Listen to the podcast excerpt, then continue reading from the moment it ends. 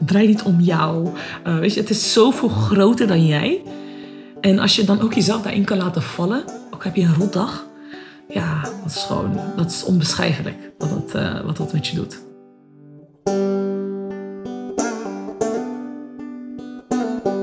Welkom bij de podcast Ik vind dood normaal. In deze reeks ga ik in gesprek met gelovigen en niet-gelovigen. Ze vertellen hun verhaal over hoe ze in aanmerking zijn gekomen met hun geloof. Wat het hen brengt, hoe het geloof naar de dood kijkt, maar ook hoe zij naar de dood kijken. Ik wens jullie heel veel luisterplezier met deze reeks.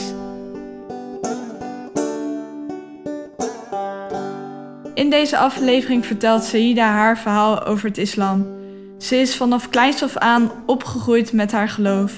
Ook zij heeft een periode gehad waarbij ze zelf op onderzoek is uitgegaan om te kijken of haar geloof echt haar past en ze hier verder mee wil.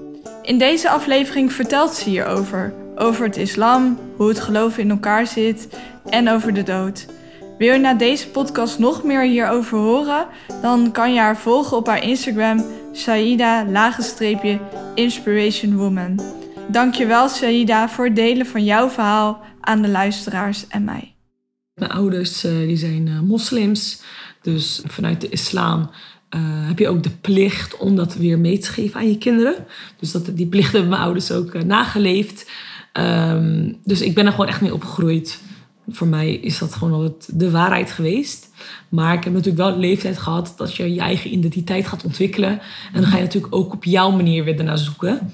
En voor mij is het toen alleen maar bevestigend gaan werken van dat dat het juiste voor mij is. Ja, en hoe ben je daar nou op zoek gegaan?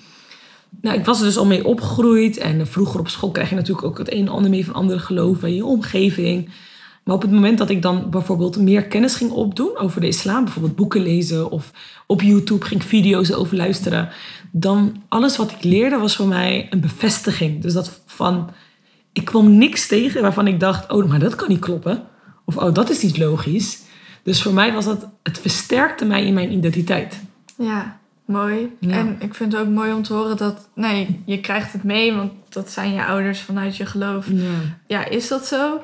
Maar ik vind het ook wel heel krachtig dat je daarna op een bepaalde leeftijd toch wel dan even zelf gaat twijfelen, zelf gaat onderzoeken en bedenken van, oh ja, is dit, ik kan dit wel meegekregen hebben, maar past dit echt wel van. Ik denk dat het ook heel normaal is als je je identiteit, identiteit vormt. En vanuit de islam wordt ook altijd gezegd van twijfelen is niet erg, zolang je daar niet gaat parkeren.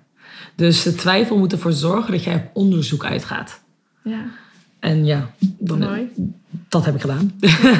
Ja, en ik heb nooit volledig, ik heb nooit heel erg getwijfeld of zo hoor, maar meer van dat je gewoon op zoek gaat van wat vind ik eigenlijk ervan? Ja, dat ja, meer. Precies, dat snap ik.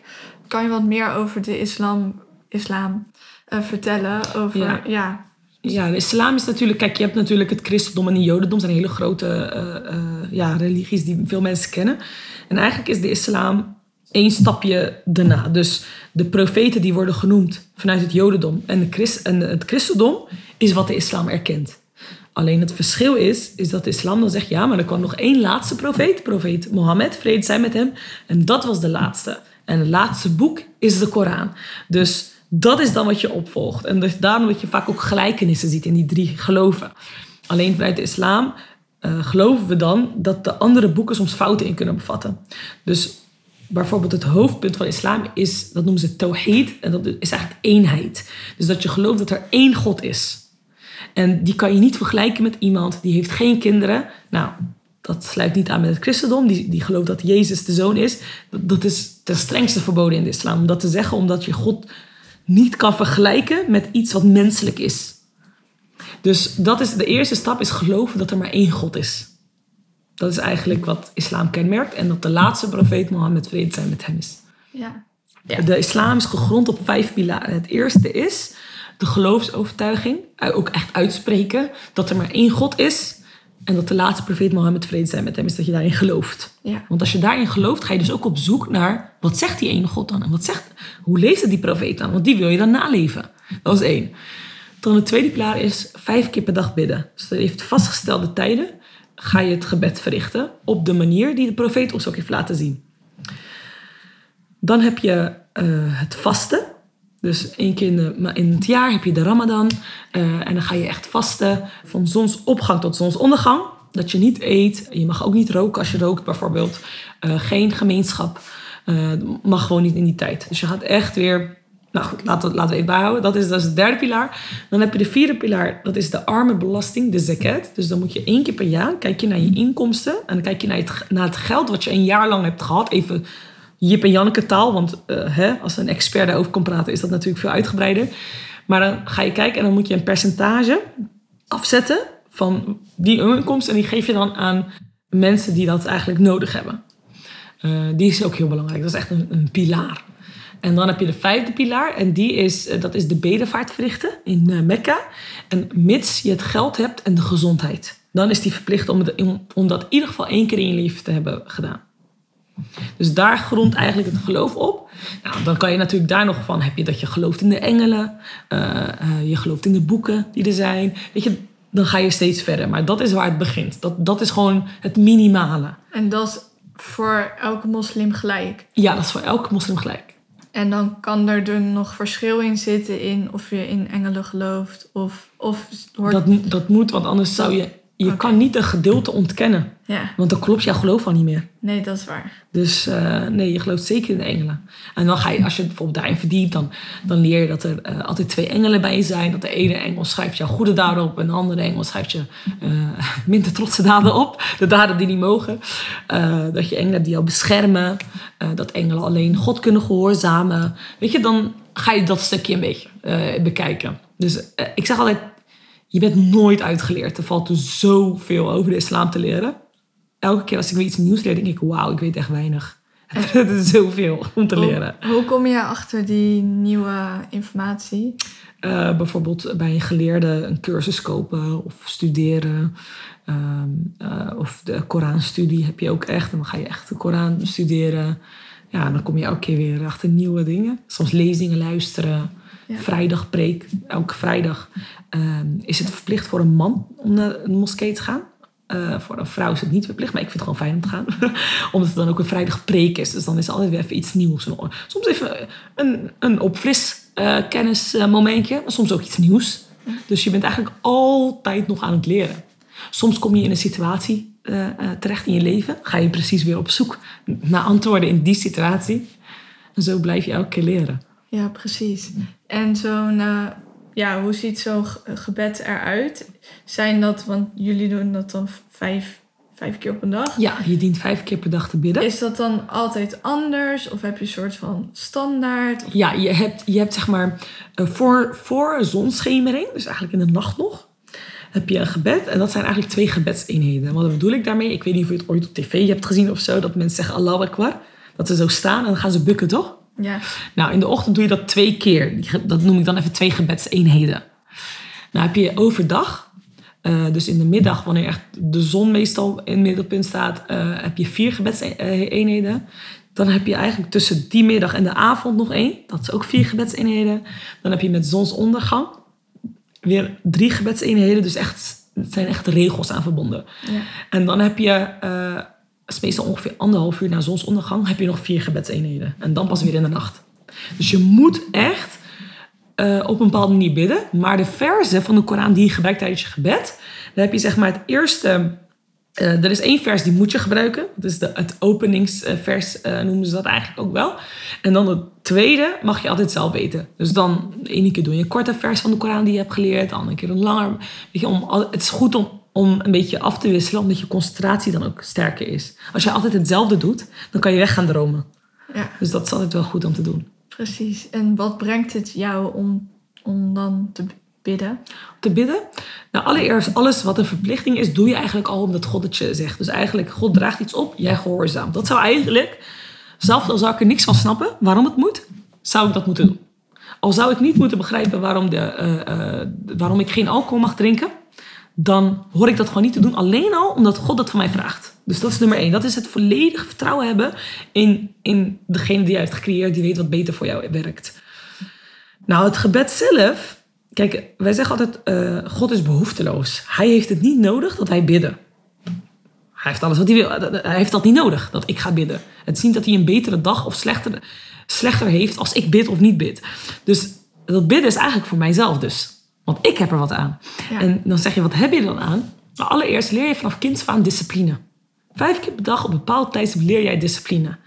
Ten tweede geloof je dat je altijd zondes begaat. Wij gaan, we gaan altijd zondes, wij mensen.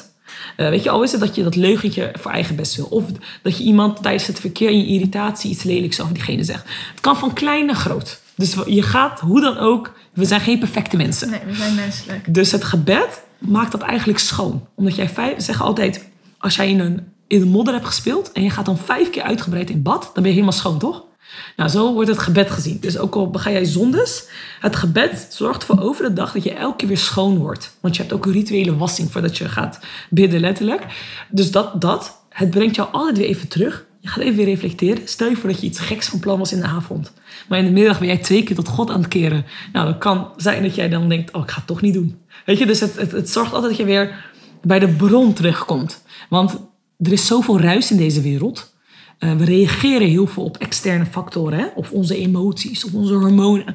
En eigenlijk ga je weer terug. Je gaat naar de bron, en dan wijs ik een beetje bij mijn hart. Dat je vaak gelooft dat God in, in je hart, daar in de bron, dat daar de bron zit van de verbinding met God. En dat maakt dat je dan weer even tot rust komt. Je kan rustig nadenken. Uh, je toont berouw voor de zondes die je bewust en onbewust hebt gedaan.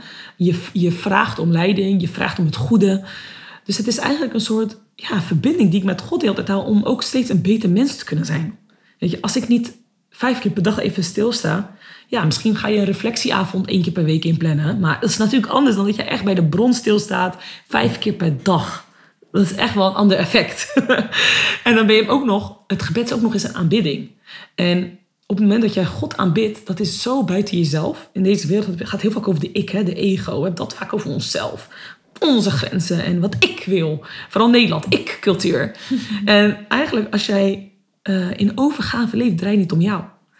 En dat is ook een bepaalde, ja, alsof je hart tot rust komt. Het draait niet om jou. Uh, weet je, het is zoveel groter dan jij. En als je dan ook jezelf daarin kan laten vallen, ook heb je een rotdag, ja, dat is gewoon, dat is onbeschrijfelijk wat dat, uh, wat dat met je doet. Dat is fijn. Fijn om te horen. Dat brengt eigenlijk veel meer dan wat ik eigenlijk van tevoren had ja. kunnen bedenken. Ja. Dat, dat wist ik niet per se, dus dat is leuk, uh, leuk om te horen. Uh, ja, want je, vanaf hoe oud ja, ga je mee om dat allemaal te doen? Nou, je ziet vaak bijvoorbeeld dat kinderen eigenlijk als ze al twee zijn, zijn ze hun ouders aan het nadoen. Dus dan zien ze een moeder bidden, weet je wel. En dan gaan ze dezelfde bewegingen daarnaast doen. Dus een kind krijgt het eigenlijk al heel vroeg mee.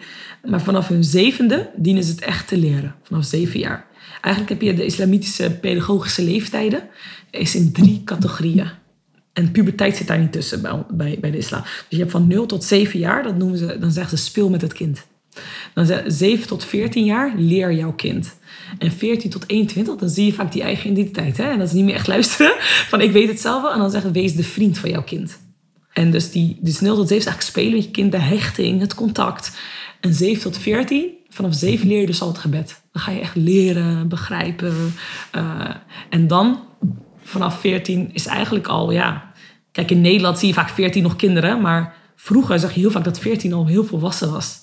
Dat deze tijd een beetje nu anders is. Maar 14 moet je eigenlijk al tegen je kind praten alsof het volwassen is. Okay. En dan gaat het ook een andere identiteit aannemen. Ja. Als jij als een volwassen tegen een 14-jarige praat, is dat heel anders dan koetsie koetsie. Nee, weet je? dat is gewoon psychologie ook. Dus dat is gewoon hoe het werkt. Ja. Dus ja, wat je net al zei over die identiteit, dat is heel gebruikelijk. Jouw vrienden, familie, die hebben eigenlijk datzelfde ook wel door, doorgelopen, zeg maar. Ja, ik denk wel dat iedereen eigen pad beloopt. Ik zal dat Ja. iedereen, net als op de snelweg, iedereen heeft een andere route, eh, neemt een andere route, een andere snelheid. Sommige mensen hebben een eh, pech langs de weg, weet je, die staan even stil. Eentje heeft heel erg haast, gaat keihard. En zo zie ik dat ook met ons mensen en ons ook, ook moslims. Dus daarom zie je ook, je ziet een moslimvrouw met hoofddoek, je ziet haar zonder hoofddoek.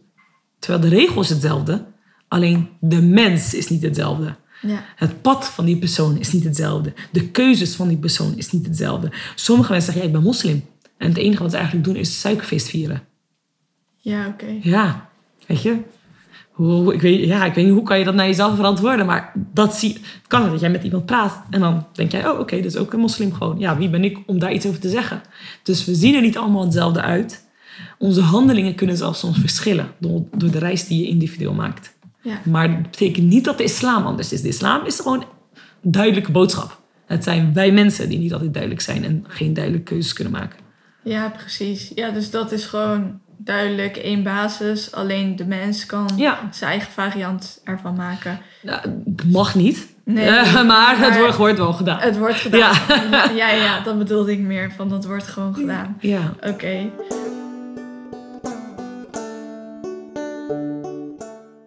Een moskee zie je eigenlijk als het huis van God. Als jij weet dat het een huis van God is en jij wil dichter bij God komen, dan is het een automatisch gevolg dat jij daar naartoe wil.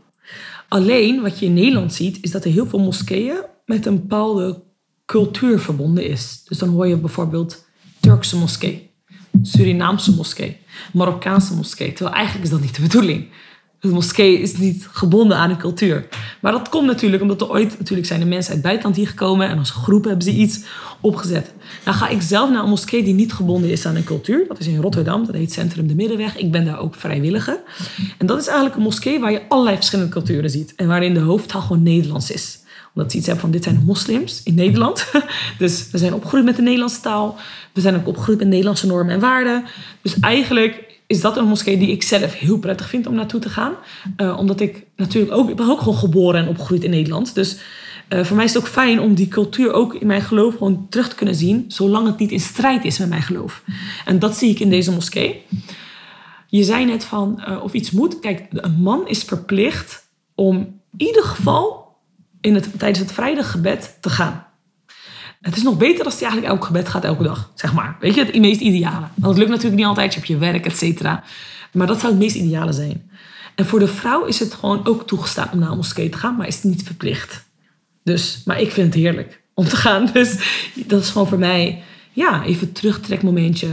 Het is toch anders dan je eigen omgeving, hè? Als je toch even naar een andere plek gaat. En ook gewoon met je gemeenschap zijn, hè? Er zijn andere moslims. Fijn om in contact te zijn met anderen. Als je vragen hebt, zijn er bijvoorbeeld, eh, vind je toch iemand met veel kennis daar, bijvoorbeeld een imam, aan wie jij een vraag kan stellen. Dus dat, dat vind ik gewoon enorm fijn. En ook mijn bijdrage leveren. Als moslim dien je gewoon een maatschappelijke verantwoordelijkheidsplicht na te gaan. Doet niet iedereen. Maar dat probeer ik daar als vrijwilligerswerk, probeer ik dat wel te doen. Ja, mooi. En ook dat samenkomen, dat was eigenlijk ook een vraag. Maar je vertelde het al, uit Ja. jezelf. Dat ik dacht, dat lijkt me ook fijn om met... En mooi wat je net ook zei van ja, ik ben gewoon Nederlander. Geboren in Nederland, maar moslim is mijn geloof. En Ja, dat is voor mij nummer naar- één. Ja, Weet je, maar het, het ene sluit niet per se het andere uit. Zolang, wat ik net zei, zolang het niet in strijd is. Stel je voor dat ik ergens een baan heb en ze zegt tegen je hoofddoek moet af. Ja, dat is voor mij makkelijk kiezen. De hoofddoek gaat niet af.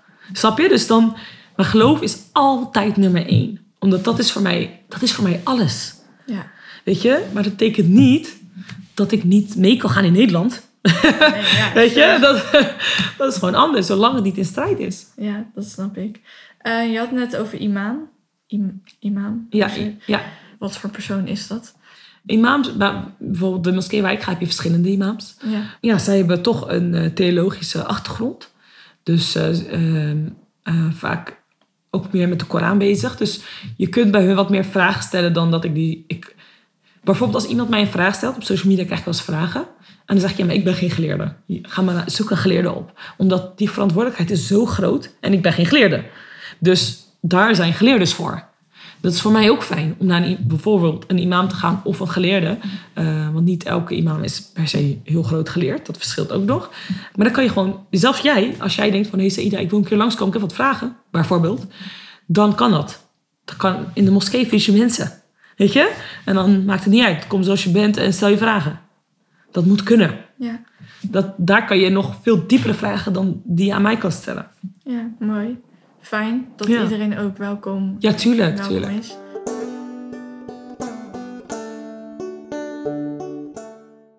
Een stukje over eh, deze podcast gaat over dood en geloof en dood. Eh, in ieder geval, ik merk wel dat ehm, wanneer iemand overlijdt, dat het dan wel een stukje fijn is als je in iets gelooft. Mhm. ja, Eh, snap ik. Dat geeft een stukje rust. Hoe kijkt eh, jouw geloof naar de dood? Ja, de dood is onvermijdelijk. Ik zeg altijd, maakt niet uit welk geloof eh, je hebt. Iedereen weet dat we doodgaan. Zeg maar, dat is waar we het allemaal over eens zijn. Alleen waar we het niet allemaal over eens zijn, is natuurlijk wat komt er daarna.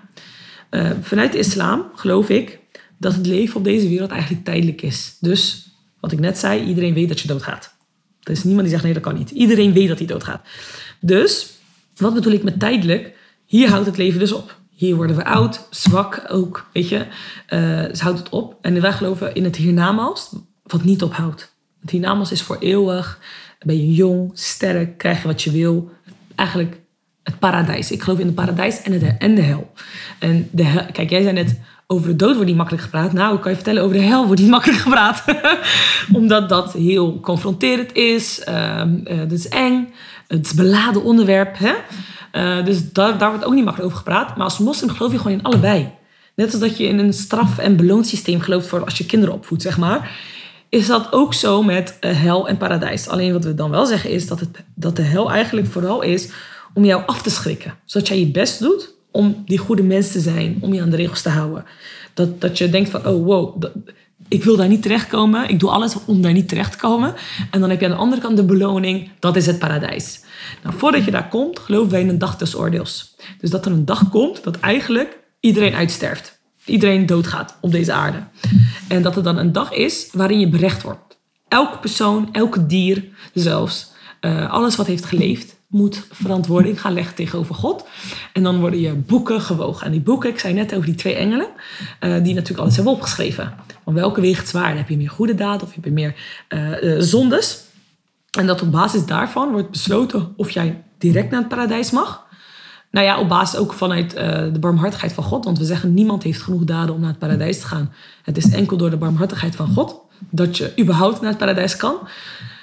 En dan geloven wij dus dat of je gaat naar het paradijs direct, of je wordt eerst bestraft en gaat dan naar het paradijs, of je gaat gewoon naar de hel. Of dus tijdelijk naar de hel en dan naar de hemel, omdat je dan je zondes hebt eigenlijk, heb je voor gezeten. Voor de dag des oordeels kan je denken, ja, maar Sira, wat nou als jij vandaag doodgaat? En die dag des oordeels is, is misschien nog uh, over 500 jaar of zo, zeg maar wat. Dan is er een soort tussenstadium waar we in geloven. En dat heet, El, ik weet niet in het Nederlands, El Barzach. En wij geloven dus dat daar nu de zielen zijn die eerder al heen zijn gegaan. En El Barzakh bestaat uit, kan uit twee delen weer bestaan. Of op een hele fijne plek en dat ze zelfs uitzicht hebben op het paradijs van dat dat, dat plek wordt waar ze naartoe gaan. Dus ze weten al van oké, ik ga naar een fijne plek van, na de dag des oordeels. Of hun bestraffing is eigenlijk al gebeurd en ze vinden het al heel erg dat die bestraffing ooit ophoudt, omdat ze dan weten dat de hel nog erger is. Dus dat is weer de heftige deel. Dus, uh, maar we geloven dan ook dat bijvoorbeeld, uh, als bijvoorbeeld mijn oma die, die is gestorven, dat als zij gewoon lekker op haar goede plek is en ik ga bijvoorbeeld een waterput doneren in haar naam, dus een goede daad op haar naam, dat kan, um, dat zij dat dan te horen krijgt. Dus dat zij dat dan te horen krijgt en dat als ik bijvoorbeeld nu dood ga en ik ga ook naar die goede plek, dat wij elkaar als zielen, dat wij elkaar daar kunnen zien, zeg maar. Het, het is een beetje, sommige dingen die, kunnen wij niet met het verstand genoeg bereiken. Dus dan zie je ook vaak dat het globaal nog wordt omschreven, omdat wij kunnen dat niet bevatten. Het is ongezien. Wij kunnen enkel vaak bevatten wat we hebben gezien. Hè? Dus het is best wel, dat is ook een stukje geloof. Je gelooft in iets wat jij niet hebt gezien. Ja, klopt. Ja. Dus dat is hoe ik het nu voor je omschrijf. En misschien voor iemand die dat nog nooit van heeft gehoord. denk ja, wat is dat voor sprookje? Of, weet je? Maar voor mij zit dat helemaal in lijn met het complete geloof. Voor mij maakt het het compleet. Mooi. En hoe kijk jij zelf tegen, uh, tegen de dood aan? Ik zie het ook wel... Ik zie het aan twee kanten. Aan de ene kant kan het soms beangstigend zijn... omdat ik niet weet in welke staat ik sterf. Van, ik, ik, doe, ik vraag altijd God om mij te laten sterven... in een staat van dat hij tevreden over me is. Dat is voor mij heel belangrijk. En aan de andere kant kan ik er soms bijna naar uitkijken... omdat ik heel erg uitkijk om God te ontmoeten. Maar ik weet natuurlijk niet of ik dat verdien... maar dat is wat ik hoop. Dus dat is voor mij gewoon dat ik denk, oh, stel je voor dat ik God mag ontmoeten. Dat is gewoon, ja. ja. Zeg maar, de liefde voor God is, is, is zoveel, is nog groter dan de liefde voor je eigen ouders. Kun je dat voorstellen? Dat je van, ja, nou, je knikt nee. Want, ja, dus, ja, dat, ja, is de, maar dat, dat snap ik. Om, omdat ik niet geloof. Ja, nou, voor mij dus is dat ja. zo groot. Dat alle waar ik van hou, dat koppel ik aan God. Dus mijn liefde voor mijn ouders, dat koppel ik aan God. Hij heeft hun gemaakt. Ik heb hun dankzij hem. Snap je? Dus ja, alles is ik, ja. uh, dan altijd gekoppeld. Ja. Ehm, als ik het goed heb, of wat dan ook. Dat is altijd gekoppeld aan God. Ik dank hem direct. Direct. Ook dingen zelfs die misschien minder goed gaan. Omdat ik zo erg vertrouw dat daar goedheid in zit. Dus dat ja, wat je band. net ook al eerder bij mij zei. Van, oh, daar leer weet je, kleine foutjes, daar leer je weer van. Daar leer je van. Dus Ja. hoe kunnen we dan denken dat die momenten die minder gaan, dat daar niks goeds in zit? Daar zit iets goed in. De, de, soms moet het heel slecht gaan, omdat God een potentie in jou ziet die alleen ontwikkeld kan worden in die situatie. Ja. En dat is het stukje ook geloven in dat, datgene wat veel groter is dan jij en ik.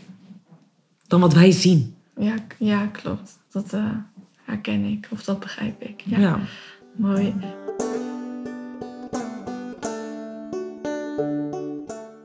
Ik hoop dat gewoon mensen altijd gewoon lekker vragen kunnen stellen.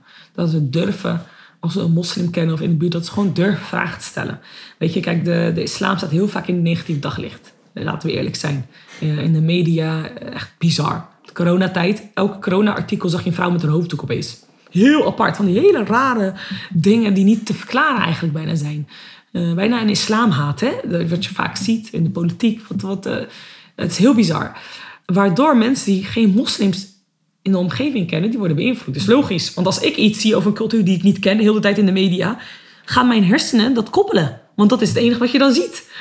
Dus ik hoop dat, dat mensen e- een echte fysieke moslim durven aan te spreken. Dat is gewoon durven dingen te vragen. Van, hé, hey, hoe zit dit? Of dat. Zodat, zodat ze niet uitgaan van het beeld wat de media schetst. Dat, dat zou ik heel erg zonde vinden. Want Ja. ik vind mijn geloof echt het mooiste wat er is.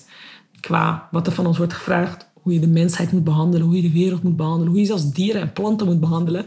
En dat vind ik zo erg als dan iemand een vertekend beeld heeft door iets wat helemaal niet klopt. Ja. Ik denk door de media dat sowieso veel vertekend wordt. Maar Heel dat- veel. Ja, sowieso wordt er veel vertekend. Ja. Klopt, klopt. Over het algemeen al. Ja, dus mooi dat, ja, dat je zegt van, oh ja, kom het gewoon vragen of vraag het gewoon. En dat is ook wel een beetje met deze podcast. Gewoon wat ik wil, dat mensen zich vrij voelen om het te luisteren. En als je het niet wil luisteren of niet weet, doe het dan ook niet. En maar hou je mening er dan buiten.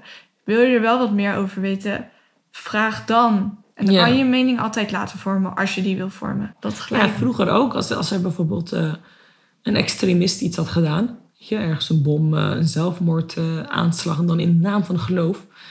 Ja, en ik ben echt met Nederlands opgegroeid. Ik kom echt uit een dorpje.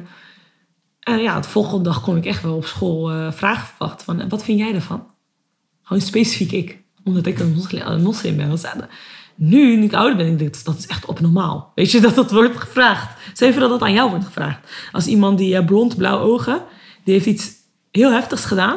En dan wordt specifiek, omdat jij erop lijkt, even, even, even gecheckt. En dan moet je altijd soort verantwoorden. Van nee, nee, maar ik sta er niet achter. En ja, dat, dat, dat, dat hoort gewoon niet. Nee. Nee, echt Nee, niet. dat is ook niet leuk.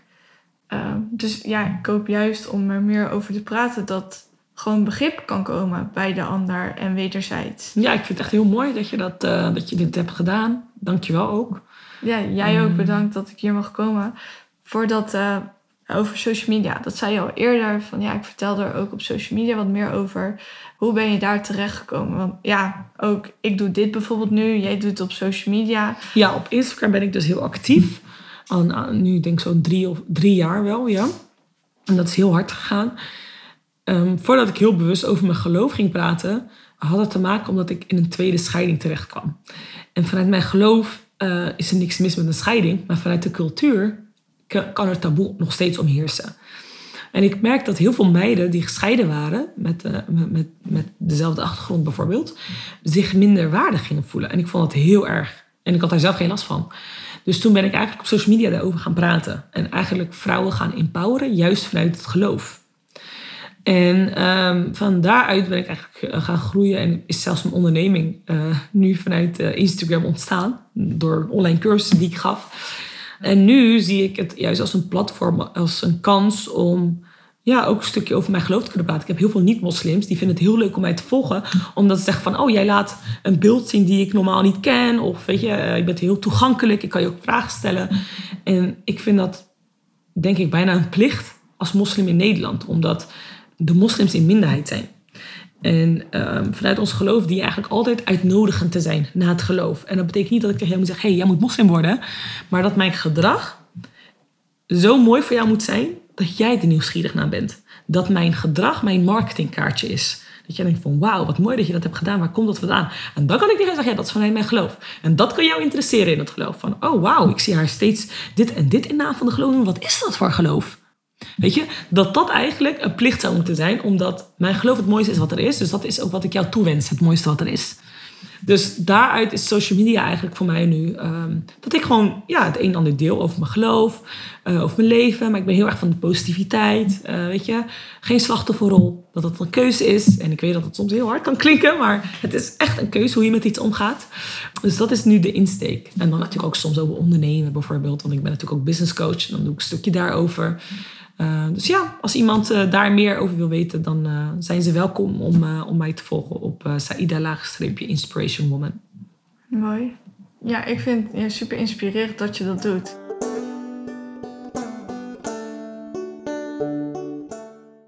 De Ramadan, kijk, als kind, als je opgroeide, zeiden ze, ja, dat is vooral om te voelen hoe de armen zich voelen. Dat is ook zo. maar het is nog breder dan dat. Het, het is een maand waarin jij eigenlijk je lusten weer leert beheersen.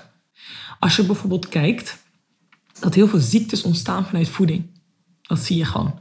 En, en eten is een lust. Je ziet ook heel vaak eetproblemen. Hè? Iemand kan zich niet beheersen. Of, of hè, dat, dat, dat, die chips waarvan je zei, ik ga één bakje eten en dan pak je hem toch weer terug. Dat is best is een lust. En lusten, uh, jouw leven laten beheersen door lusten, is eigenlijk zwak. Dus de Ramadan is eigenlijk weer een kans om jouw ziel te versterken. Je, je, je, eigen ik, zeg maar. Um, jouw eigen wil. Dat dat sterker moet worden dan jouw lust. Want vanuit jouw lusten kunnen problemen ontstaan. Kijk naar de, uh, ook uh, bijvoorbeeld seks. Nou, als moslim mag je niet eens seks hebben voor het huwelijk. Maar als je alleen al kijkt, daar komen ook heel veel ziektes uit, toch? Ook een lust van vrouwen en mannen die overal doen wat ze willen.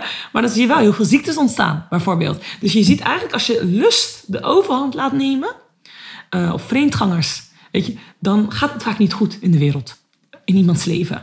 En de Ramadan is eigenlijk weer een maand om dat weer te trainen. Want jij mag gewoon niet eten. God heeft gezegd: dit glaasje water wat jij normaal altijd mag drinken, van dit tijdstip tot dit tijdstip, al zit het voor je neus, heb je zo'n dorst, je raakt het niet aan. En hoe sterk is dat als jij dat weer traint? Dat hoeveel trek jij ook hebt, je raakt het gewoon echt niet aan. En dat maakt dat je dan na de Ramadan zie je heel vaak mensen dat ze weer hele goede uh, ja, doelen kunnen voortzetten. Want ze hebben zichzelf weer getraind. Toch 30, meestal 30 dagen lang. Um, mensen stoppen vaak met roken ook. Roken mag sowieso niet, maar omdat ze dan toch niet mogen roken de hele dag, is vaak weer. Het is een, een maand van een nieuwe kans of zo. Weet je, zo voelt het vaak. Uh, je ziet veel samenhorigheid. De moskeeën zijn vol. Mensen gaan samen bidden. Meer in aanbidding. Uh, als je vast ben je ook bewuster van de connectie met God. Dus stel iemand zoekt ruzie met jou. Dan moet je eigenlijk tegen jezelf hardop zeggen: Ik vast, ik vast, ik vast. Weet je, nou, je kan je voorstellen dat dat een andere scenario is dan als jij je laat gaan weer door je emoties. Dus het is eigenlijk een, een, een kans om weer jezelf even wat sterker te maken, wat meer je, je, je wil te versterken boven je lusten. Ja, ja.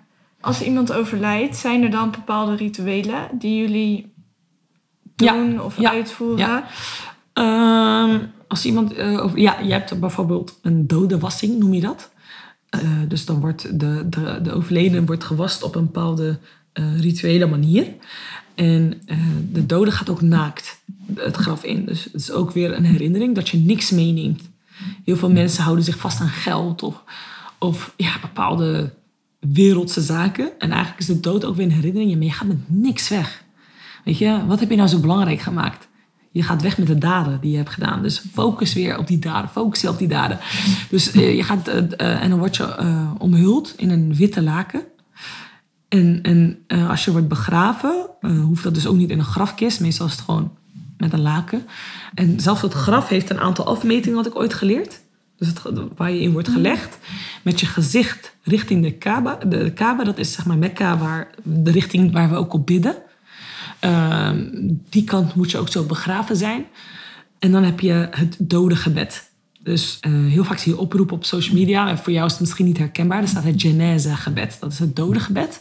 Dat het dan wordt gedaan. Dan zeggen ze bijvoorbeeld eh, met het eh, tweede gebed op een dag. da- daarna gaan we het dode gebed verrichten voor die en die persoon.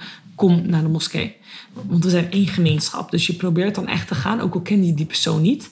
Want eigenlijk noem je elke moslim jouw broer of zus eigenlijk. Een soort familieband. De, de, de religie maakt dat je eigenlijk familie bent. Zo kan je het zien. Dus, ehm, en dat is weer een speciaal gebed. En eh, die doe je ook eh, gezamenlijk. En dan eh, ja, wordt diegene meegenomen en wordt die eh, begraven. En eh, je mag naar het graf komen. Maar het is nou niet zo, eh, wat ik net zei, je gelooft dat, je, dat de ziel doorgaat. Het is eigenlijk een doorreis. Zelfs deze wereld een doorreis. Ja, ik denk dat dat het wel is met eh, rituelen als het gaat om, eh, om, om de dood. Ik heb zelfs zo'n eh, een, een setje die je dan gebruikt. Dus waar die laken in zit. En je krijgt volgens mij ook muskus doen ze geur bij je en zo. Eh, die heb ik ook in mijn kledingkast. Die heb ik heel bewust, zodat ik dat elke dag kan zien. Zodat ik elke dag word herinnerd aan ehm, ja, hoe tijdelijk deze wereld is. Dat ehm, weet je, soms heb je bijvoorbeeld een ruzie met iemand. Het is niet waard. Dan denk je, ja, stel je voor dat vandaag de laatste dag is. Wil ik echt zo gaan? En dan maakt weer dat het makkelijk is om toenadering te zoeken. Ja. Want dat is iets wat God van je vraagt. Altijd vergeven. Vergeef een ander zoals jij ook vergeven wil worden. Dus, ehm, maar dat is soms moeilijk. Ik denk dat iedereen zich daarin herkent. Vooral als je onrecht is aangedaan. Maar dat helpt bij mij wel. Of weet je, of überhaupt, of soms ken je dat, dat je dan in de kast kijkt en zegt, ik heb niks om aan te trekken. Ja, ik kijk wel uit om met die zin uit te spreken als ik, die, als ik die, dat dode setje zie. Weet je, dan denk je, nee, weet je, wij zijn rijk. Vergeleken met mensen die echt, echt niks hebben om aan te trekken. Dus het zorgt een beetje voor ehm, bewustzijn. En dat je je niet zo laat gaan in alle emoties en gekte. Ja. Ja. ja. En eh, ja, je hebt eh, bijvoorbeeld een uitvaart of een dienst. Hebben jullie dat ook? Als, nou, je zei net dan het gebed. Dat is Eh, het dode gebed dan eerder, denk ik. ja, En dan heb je de, eh, meestal zijn het de mannen die, zeg maar in Marokko bijvoorbeeld, heb je vaak dat nog een begraafplaats in de buurt is. Kijk, in Nederland dan wordt het gewoon in zo'n auto meegenomen en dan gaan de mensen vaak mee. Maar in Nederland heb je verschillend. Er zijn mensen die nu worden begraven in Nederland, de moslims. Maar heel veel moslims willen gewoon naar hun bijvoorbeeld geboorteland of het land van hun ouders. Eh, bijvoorbeeld naar Marokko. Heel veel mensen worden overgevlogen naar Marokko. En dan worden ze daar begraven. Oh, Ja. oké. Ja, dus dan is het... Want wij kunnen alleen begraven in Nederland worden als het een islamitische begraafplaats is. Omdat als het niet islamitisch is, wordt het zeg maar, lei- opgegra- eh, begraafplaatsen mag je niet opgraven. En in Nederland wordt dat gedaan. Om de zoveel jaar eh, worden de graven leeggehaald. En dan worden er nieuwe ingezet. En dat mag niet van voor een moslim. Dus nu tegenwoordig zie je iets steeds meer eh, islamitische begraafplaatsen omhoog komen in Nederland. Vooral sinds de coronatijd toen mensen niet konden over... Je kon niet eens vliegen naar Marokko. Je kon niet eens begraven worden. Want eh de vliegtuig... Er was niks. Je mocht toen Ja. niet het land uit bijvoorbeeld. Eh, toen zijn er vooral initiatieven opgezet van islamitische begraafplaatsen. Oké, ja. Dat we, ja, dus ja, cremeren, dat gebeurt niet. Nee, dat is Nee. de strengste verboden. Ja, Ja, dat mag echt want niet. dan kom je direct in de... Of, Nee, dat zeg ik niet. Dat- Kijk, eh, ik zal nooit kunnen zeggen... jij gaat naar de helft naar de hemel, Nee. want God is de rechter. Ja. Weet je wel, dat zie jij niet. Jij weet ook niet hoe groot, hoe zwaar de goede daden weegt van iemand die je niet eens hebt gezien. Weet je, dat weten wij niet. Ja, Dus, ehm, dus nee, ik kan niet zeggen iemand die heeft gecremeerd. Die, eh, nee, maar ik weet wel dat het de strengst verboden is. Ja, dat, Dat gebeurt gewoon echt niet. Ja. Nee. En ehm, na bijvoorbeeld, ehm, weet ik, na zoveel dagen na de persoon is overleden, zijn er dan nog bepaalde dingen of het is gewoon. Ja, je hebt een rouwperiode. Eh, dus je hebt, zeg maar, als iemand is overleden, heb je vaak drie dagen dat mensen langs bij je komen om, eh, om condolence eigenlijk eh, uit te spreken. En als een vrouw haar man verliest, dan heeft ze een rouwperiode van, volgens mij was het 40 dagen plus 10 dagen of zo. Ik weet het niet meer. Het wordt vaak vanuit de islamitische jaarkalender ook geteld. Sowieso 40 dagen weet ik wel. En dan mag ze ook geen sieraden dragen, geen make-up. Dat is haar rouwperiode. Ehm, dat is voor de vrouw. En over het algemeen heb je 40 dagen. Ja, het is algemeen 40 dagen rouwperiode. Voor een weduwe 40 plus 10. Oké. Ja, En in die periode draagt niemand sieraad of make-up. die weduwe Die weduwe. dat dan niet. Nee, oh, nee, nee. nee, nee. oké. Ja. Maar het is gewoon de rouwperiode. Dat is ook eigenlijk ook gewoon om het een plekje te geven. Maar het is dan ook niet de bedoeling om jezelf te verliezen. Dus daarom heeft het ook weer een eind. Snap je? Dus in die 40 dagen ga je het een plekje geven, accepteren, verwerken. Een beetje rust weer terugvinden. Accepteren dat dat het lot is. Want we geloven altijd dat, dat, dat God het beter weet dan de mens. Ja. Ja, dus dat. Ja. Eh, wij moslims zeggen nooit, oh, waarom God? Waarom ik? Weet je, nee. Het is een totale overgave van vertrouwen, zelfs de dood. En als jij weet dat de dood, ehm, dat het leven tijdelijk is en dat jouw, eigenlijk is je lichaam dood, je ziel niet. Dus je ziet eigenlijk alsof, eigenlijk neem je afscheid van iemands lichaam en dat je even hier geen tijd hebt, maar je gelooft dat je in het hiernamaals weer samenkomt. Dat is waar je voor bidt. Dat je samen in het paradijs voor eeuwig bent, zonder de zorgen van de wereldse.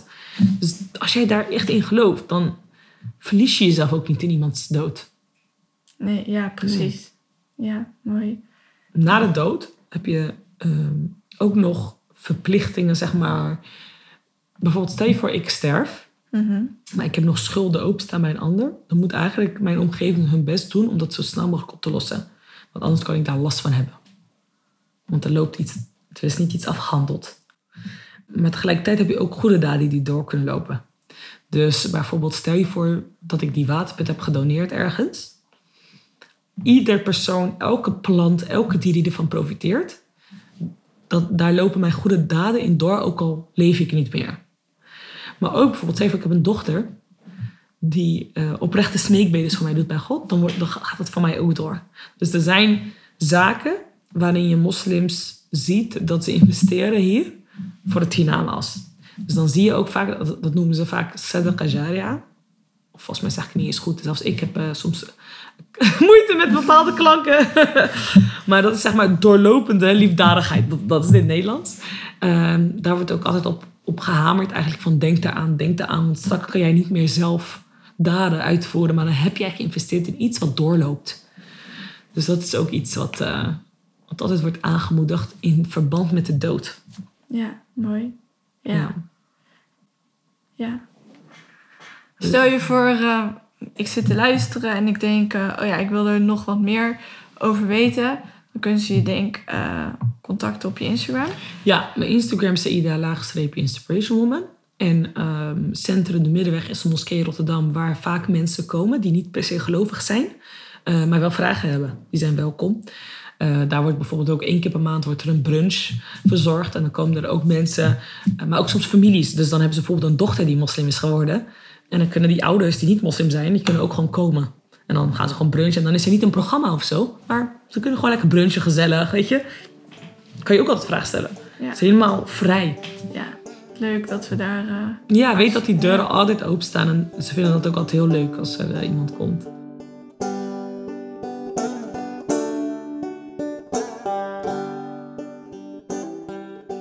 Je luisterde naar een aflevering van de podcast Ik vind dood normaal. We praten in deze reeks met gelovigen en niet-gelovigen over het geloof en de dood. Vind je het interessant? Abonneer je dan op deze podcast. Dankjewel voor het luisteren en hopelijk tot de volgende keer.